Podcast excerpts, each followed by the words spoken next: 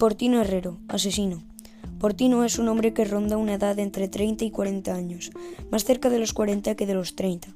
Es un hombre alto, pero pasa desapercibido porque siempre camina encogido, de complexión delgada con unos brazos largos y piernas anchas, de pelo despeinado y oscuro, barba descuidada de varios días y ojos cansados, debido a largas noches despierto.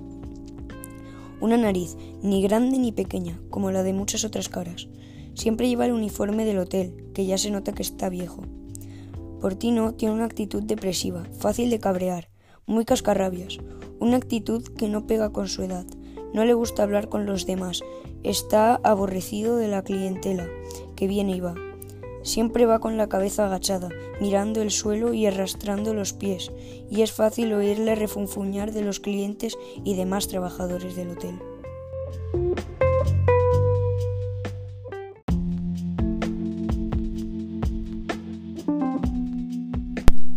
Paco López, detective. Paco López trabaja como detective, tiene 28 años. Para tener esta edad es un chico muy rápido y demasiado futbolero.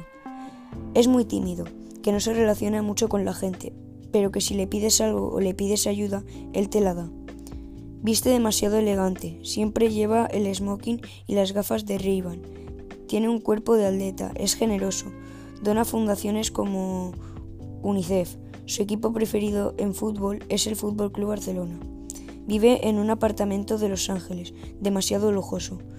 Su coste no lo quiere nombrar aunque le cueste más de mil euros. No es adicto a drogas ni alcohol, ni fuma, nunca. Nació en España, en el año 1990. No juega a videojuegos, ve por la tele fútbol, como por ejemplo la Champions, la Liga, la Copa, cosas así, para que pase el rato. Tiene un pequeño perro que se llama Donald. No tiene hermanos ni hermanas. En el anterior año 2018 investigó 12 casos que solucionó.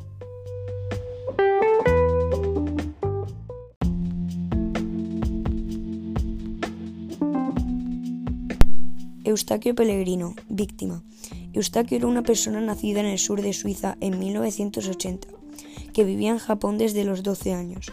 Era una persona robusta, medía 1,90, era rubio y tenía una melena muy pero que muy larga. Se dedicaba al mundillo del motor, concretamente a las motos de competición. Él era el que arreglaba las motos, las limpiaba y las trucaba. La gente que vivía en su alrededor le quería mucho porque era una bellísima persona, tanto dentro como fuera de las pistas. Además tenía una asociación en Japón para ayudar a los niños más necesitados, tanto como en Japón como fuera del país. Por dentro era el chico más tranquilo, más atento, más alegre y más todo. Pero también, como casi todas las personas, tenía un lado oscuro, porque cuando no te gusta una cosa te enfadas muchísimo. Su lado oscuro era que no le gustaba que se metieran con su madre, porque su madre en otra vida había sido sirviente de una casa de pijos.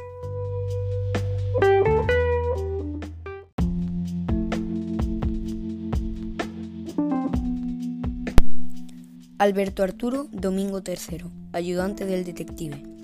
Alberto no es muy alto, mide unos 75 y pesa 85 kilos. Es rubio, aunque suele llevar un sombrero. Tiene ojos azules y una gran nariz. Viste con ropa de manga larga. Normalmente lleva puesto un chaquetón amarillo oscuro de botones. También tiene gafas y la muñeca izquierda lleva un reloj de aguja de grandes dimensiones. Nació en Buenos Aires, Argentina, el 29 de agosto de 1982. 37 años. Es de un carácter fuerte y agresivo, aunque cuando quiere puede ser muy bueno. Le encanta buscar un nuevo crimen y resolverlo junto a su compañero de trabajo Paco López, uno de los mejores detectives. Alberto es el ayudante de Paco y juntos resuelven cientos de crímenes al año. En cuanto a su vida personal, estudió en la Universidad de Buenos Aires, consiguiendo un máster para policía. Vivía con su madre y su padre, pues era hijo único. Siempre, de pequeño, quiso resolver crímenes y casos junto a detectives animados como Sherlock Holmes o Watson.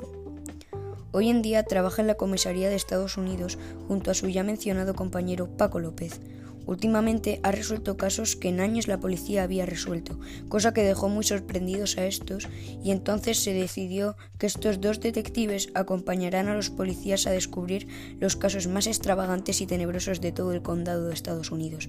Próximamente tendremos noticias del nuevo caso. Seguiremos informando.